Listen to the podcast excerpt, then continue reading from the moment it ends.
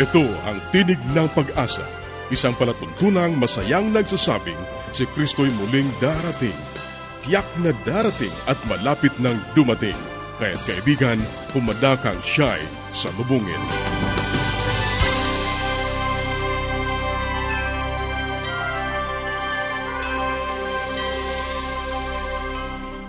Ang Tinig ng Pag-asa ay inihahatid sa inyo ng Adventist World Radio. Kaibigan, mahal ka ng Diyos. Ano man ang iyong kalagayan, ano man ang iyong karanasan, magtiwala ka sa Kanya. Hindi Kanya iiwanan. Sa Kanya, tayo ay laging may pag-asa. Ito ang iyong kaibigan na Karansa. Nag-aanyaya na muli niyo kaming samahan sa 30 minutong talakayan tungkol sa ating kalusugan, pagpapanatiling matatag at masaya ng ating tahanan at sa pagtuklas ng pag-asa na nagmumula sa salita ng Diyos. Binabati natin ang ating mga tagapakinig sa iba't ibang dako ng mundo at kami ay nagpapasalamat sa inyong mga mensahe. Ito ay nagsisilbing inspirasyon sa amin. Kung ikaw ay nagnanais magkaroon ng mga aralin sa Biblia o ng mga aklat na aming ipinamimigay, o dili kaya ay meron ka mga katanungan na nais parating sa amin, ang gagawin mo lamang ay sumulat sa Tinig ng Pag-asa, P.O. Box 401, Manila, Philippines. Tinig ng Pag-asa, P.O. Box 401, Manila, Philippines. Maaari ka rin mag-email sa tinig at awr.org. Tinig at awr.org. Maaari ka rin magpadala ng mensahe sa ating Facebook page facebook.com slash awr Luzon, Philippines. facebook.com slash awr Luzon, Philippines. O mag-text sa ating mga numero sa Globe 0917-1742-777 0917-1742-777 at sa Smart 0968-8536-607 0968-8536-607. Ang ating mga pag-uusapan ngayon sa buhay pamilya, gaano kahalaga ang koordinasyon sa tahanan. Sa gabay sa kalusugan, congenital heart disease at sa ating pag-aaral ng salita ng Diyos, ang mithiin ng kaligtasan. Yan ang ating mga tatalakayin dito pa rin sa Tinig ng Pag-asa. Manatili kang nakikinig.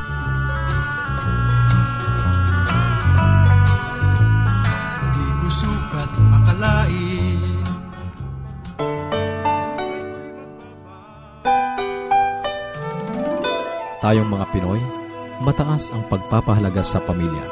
Walang hindi gagawin. Lahat kakayanin. Kahit buhay, itataya natin.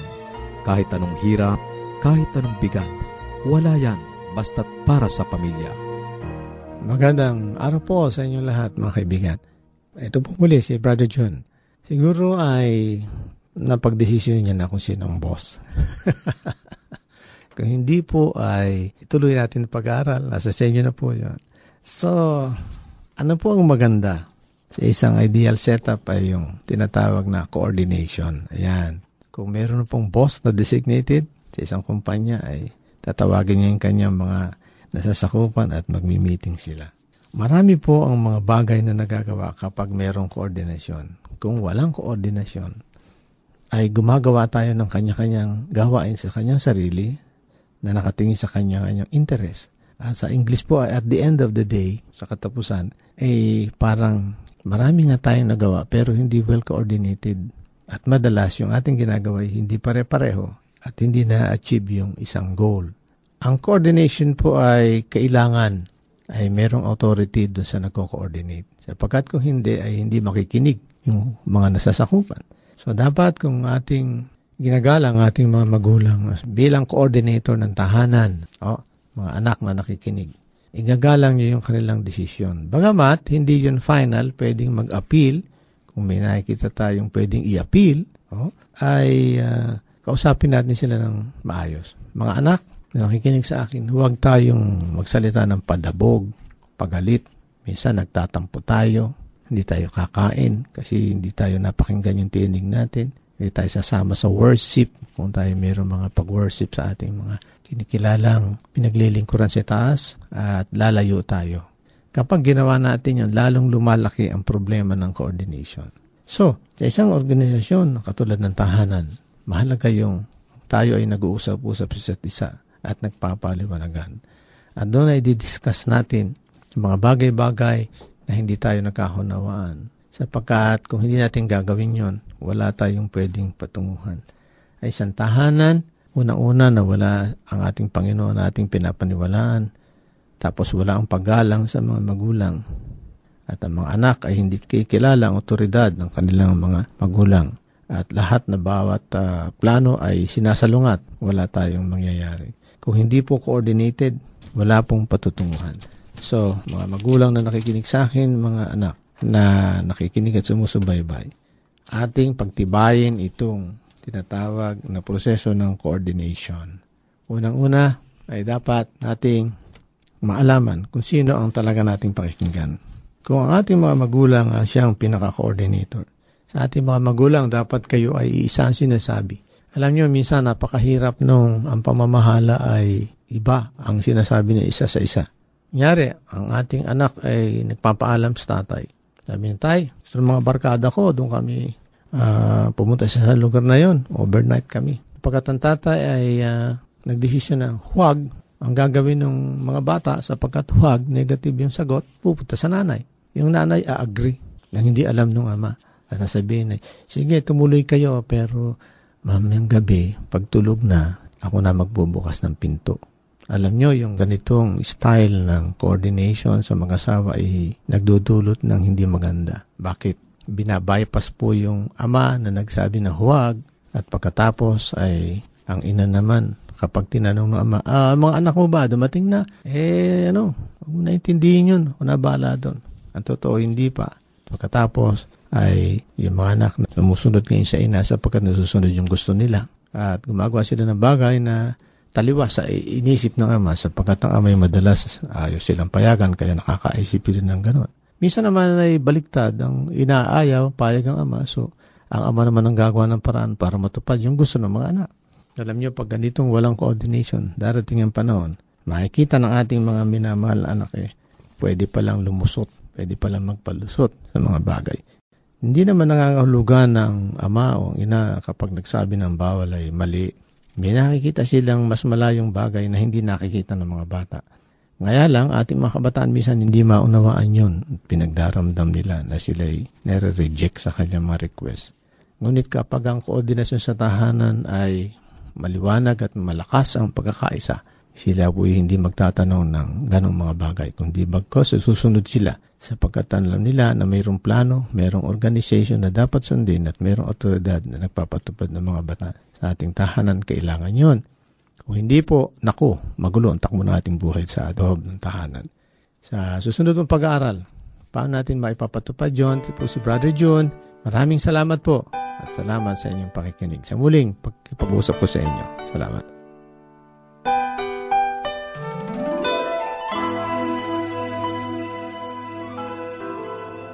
Yes, Dad and Mom are coming. I wish my parents will come too. The best way to spend time? It's with family. Adventists care.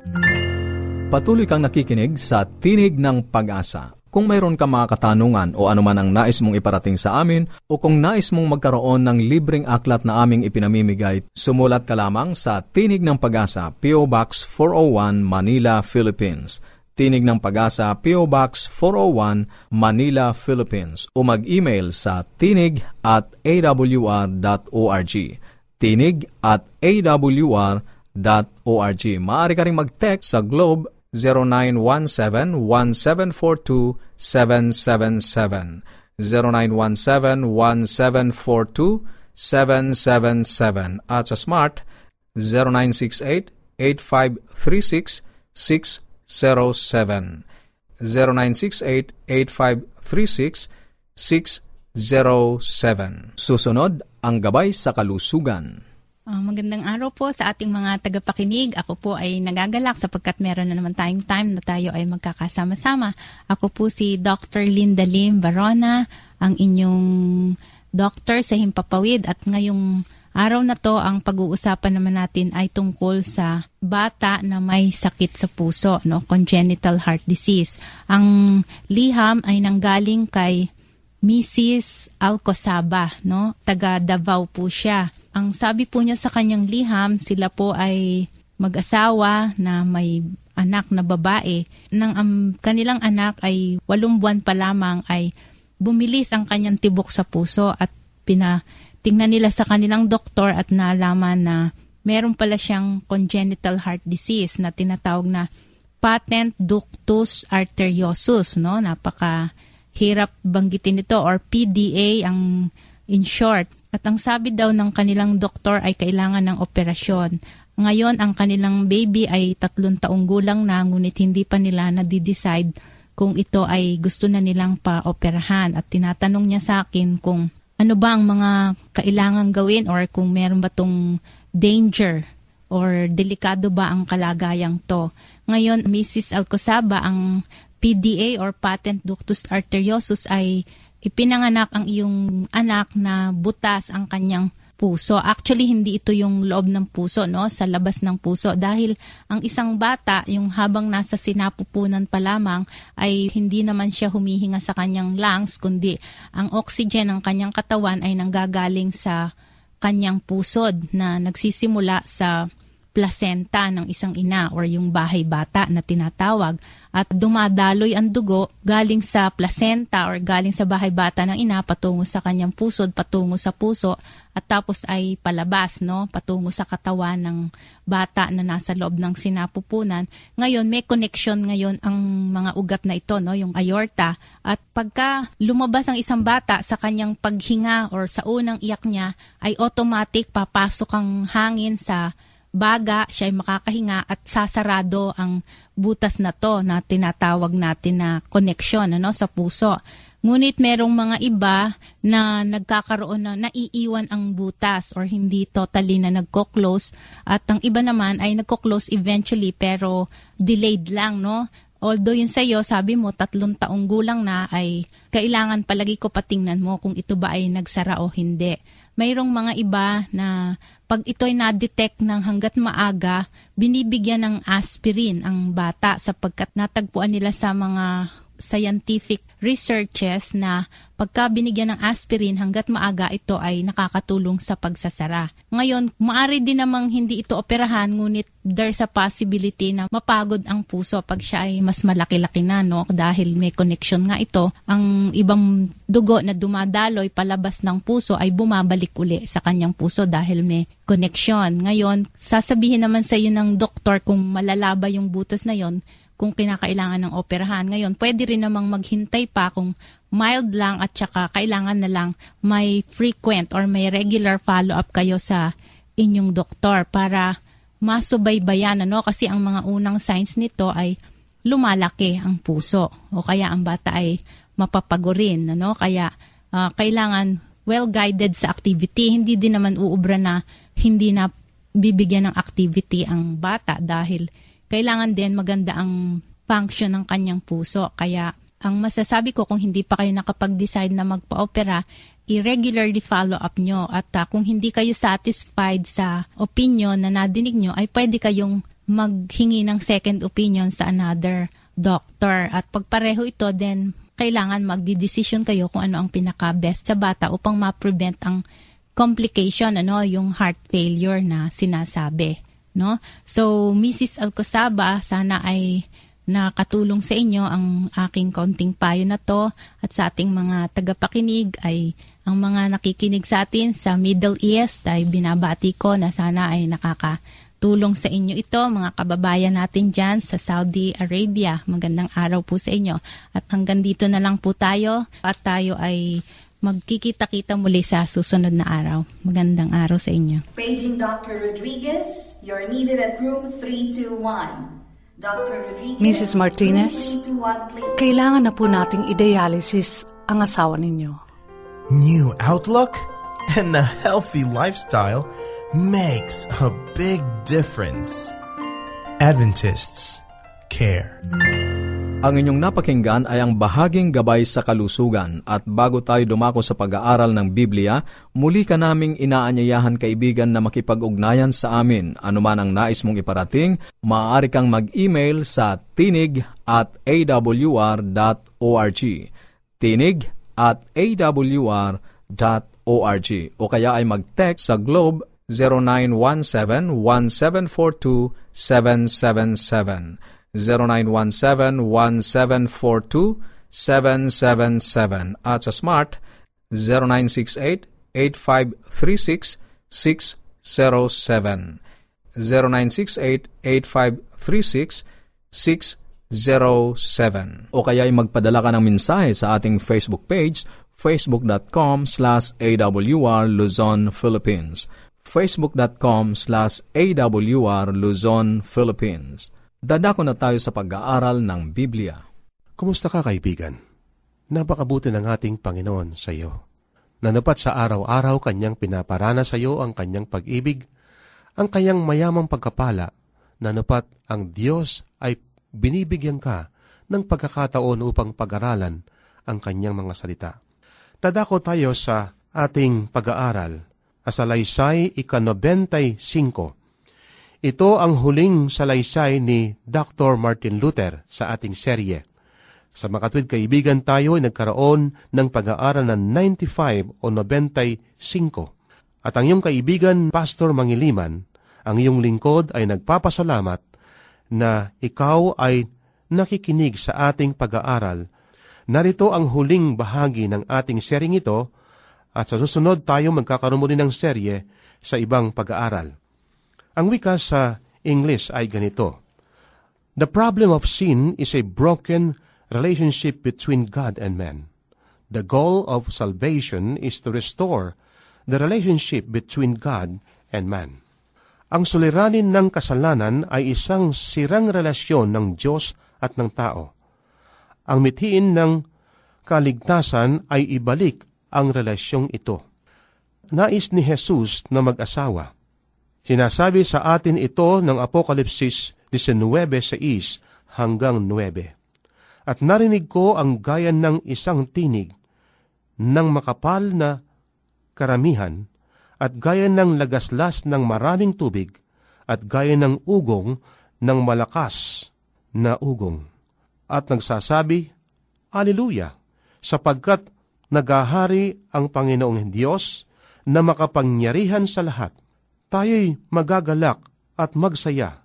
Siya ay ating luwalhatiin sapagat dumating ang kasalan ng kordero at ang kanyang asawa ay nakahanda na. Sa kanya ay ipinagkakaloob na maramtan ng mahalagang lino, malinis at maputi, sapagkat ang mahalagang lino ay ang katwiran ng mga banal. At sinabi niya sa atin, isulat mo, mapapalad ang mga inaanyayahan sa hapunan ng kasalan ng kordero. Ang relasyon ng sangkatauhan at ng Diyos ay nasira sa Eden. Nang magkasalas sina Adan at Eva, sila ay nagtago at hindi na nasasabik na makipag-usap sa ating Diyos. Hindi na sila makakalakad na kasama niya sa lamig ng gabi pinili ni na Adan at Eva na huwag magtiwala sa isang tanging mapagkakatiwalaan kaya ang relasyon ng Diyos at ng tao ay nawasak. Ngunit hindi kalooban ng Diyos na ang kasaysayan ay magtapos doon. Ang pakikipagniig sa kanyang mga nilikha, anak at napakahalaga sa kanya, na anupat kusang loob siyang nagtungo sa krus upang muling ibalik ang nasirang relasyon personal siyang naparito upang lumakad na kasama ng mga tao. Sa pagkakataong ito, ay natatakpan ng pagkatao upang lagyan ng tulay ang pagitan na nilikha ng kasalanan. Mula nang si Jesus ay tumahang kasama natin, nalaman natin na batid ng Diyos ang ating mga pagsubok at nakikiramay sa ating mga kalungkutan. Bawat anak na lalaki at babae ni Adan ay naunawaan na ang ating manlalang ay kaibigan ng mga may sala. Sa bawat turo ng biyaya, bawat pangako ng katuwaan, bawat gawa ng pag-ibig, bawat banal na pag-akit na nahayag sa buhay ng ating Panginoon sa lupa ay nakikita natin ang Diyos ay sumasa atin. Disara Pages, pahina 24. At ngayon ay gusto na mag-asawa ni Jesus ano ang ibig sabihin ng pag-aasawa. Ito ay nangahulugang pagkasama ng personal at palagian. Minsan sa paliparan ng Tokyo, merong mag-asawa ang pangalan ay si Dr. Morris Benden ay natagpuan ang isang pasahero din na isang Swiso. Ang kanyang kasintahan na babae ay nasa Seoul, Korea. Hindi pa sila kailanman nagkita. Marami na silang malayuang ugnayan sa pamamagitan ng sulat at ito ang unang pagkakataon na sila ay magkakita ng personal. Ang lalaki ay nananabik na makita si babae. Nakatanaw siya sa kasalan sa inaharap at sa kanyang personal na pagkasama sa habang panahon. Sa pamamagitan ng panalangin at pag-aaral ng kanyang salita, ay may pakiisa tayo kay Jesus. Nanatuhan natin ibigin siya sapagkat siya ang unang umibig sa atin. Ngunit makakasama natin siya sa pagtingin sa hinaharap na kasalan, sa panahon na makakatagpo natin siya ng personal at magpakailanman. Kung minsan ang mga tao ay nababasa tungkol sa araw-araw na relasyon kay Kristo na nagiging bunga lamang ng gawa, ngunit ang relasyon ay hindi lamang isang daang tungo sa wakas kundi ito mismo ang wakas. Hindi tayo nagkakaroon ng relasyon kay Kristo upang maligtas. Tayo ay iniligtas upang magkaroon ng relasyon kay Kristo. Sa pagpasok natin sa kapahingaan sa pamamagitan ni Jesus, ang langit ay nagsisimula na. Tumutugon tayo sa kanyang paanyaya. Magsiparito kayo at mag-aral kayo sa akin, at sa ganong paglapit ay sinisimulan natin ang buhay na walang hanggan. Ang langit ay isang walang humpay na paglapit sa Diyos sa pamamagitan ni Kristo. Habang nagtatagal tayo sa langit, ng lubos na kaligayahan at higit pang kalwalhatian ang mabubuksan sa atin. At habang lalo nating nakikilala ang Diyos, lalo nating maalab ang ating kaligayahan sa ating paglakad na kasama si Jesus sa buhay na ito, tayo ay mapupuno ng kanyang pag-ibig at malugod sa kanyang presensya. Ang lahat na babata ng likas ng tao ay maaring tanggapin natin dito. Ngunit ano ito kung yahambing sa hinaharap. Ni Sarah Pages, page 331 at 332. Si Jesus ay gustong mag-asawa. Kaibigan, ang nais sabihin nito, si Jesus ang siyang asawang lalaki at ang iglesia ang siyang asawang babae. Ito ay binigyan ng kahulugan ni Apostol Pablo sa kanyang sulat sa Epeso na anupat yung kanyang pagtuturo na may kinalaman sa mag-asawa, kanyang hinihambing ang asawang lalaki kay Kristo na Pangulo ng Iglesia at gayon din ang babae, siya ang Iglesia. Kaibigan, napakabuti ng ating Panginoon na sa loob ng 95 umaga sa ating pag-aaral ay ating napag-aralan ang righteousness by faith o yung katwiran sa pamagitan ng pananampalataya mga ilang bagay ang aking iwanan sa iyo kaibigan sa ating pag-aaral o pinag-aralan na thesis ni Martin Luther na ipinako sa Wittenberg Church sa Germany. Huwag tayong magtiwala sa ating sariling kakayahan. Tayo ay magtiwala sa ating Panginoon. Magtiwala tayo sa Kanya kaibigan sa araw-araw. Tayo manampalataya. At kung sakaling mang meron tayong mabuting gawa, ating ginagawa ito, hindi sapagkat nais nating maligtas, kundi mahal natin ang ating Panginoon. At ang sabi ng ating Panginoon, ating ipakita ang mabuting gawa. Ang mabuting gawa ay sinasabi sa atin na magbigay kalwalhatian sa ating Panginoon, hindi sa ating sarili. At ang sabi ni Apostol Pablo sa kanyang sulat sa Galacia, Ako ay napakong kasama ni Kristo, hindi na akong nabubuhay kundi si Kristo Kaibigan, sa loob ng 95 na umaga sa ating pag-aaral ng salita ng ating Panginoon, sana maranasan natin ang naranasan ni Apostol Pablo na hindi na akong nabubuhay ang sabi niya, kundi si Kristo ang nabubuhay sa akin. Maraming salamat sa iyong pakikinig. Sana'y nakinabang ka sa ating mga pag-aaral. Muli ka naming inaanyayahan na makipag-ugnayan sa amin sa anumang katanungang nais mong iparating, gayon din kung nagnanais kang magkaroon ng mga libreng aklat at mga aralin sa Biblia. Sumulat ka lamang sa Tinig ng Pag-asa, P.O. Box 401, Manila, Philippines. Tinig ng Pag-asa, P.O. Box 401, Manila, Philippines. Maaari ka rin mag-email sa tinig at awr.org. Tinig at awr.org o magpadala ng mensahe sa ating Facebook account facebook.com slash awr Luzon, Philippines facebook.com slash awr Luzon, Philippines Maaari ka rin mag-text sa Globe 0917-1742-777 0917-1742-777 at sa Smart 0968-8536-607 0968-8536-607 At upang ma-download ang mga hindi napakinggang programa, magtungo lamang sa ating website www.awr.org www.awr.org sa mga kababayan nating nasa Estados Unidos, maaari nyo na ring mapakinggan sa inyong mga cellphone ang ating programa. Idaya lamang ang 712-432-9975. 712-432-9975. Ito pong muli ang iyong kaibigan, Narcaranza, pansamantalang nagpapaalam. Sa Roma 15.13, pagpalain kanawa ng Diyos ng pag-asa, ng buong kagalakan at kapayapaan.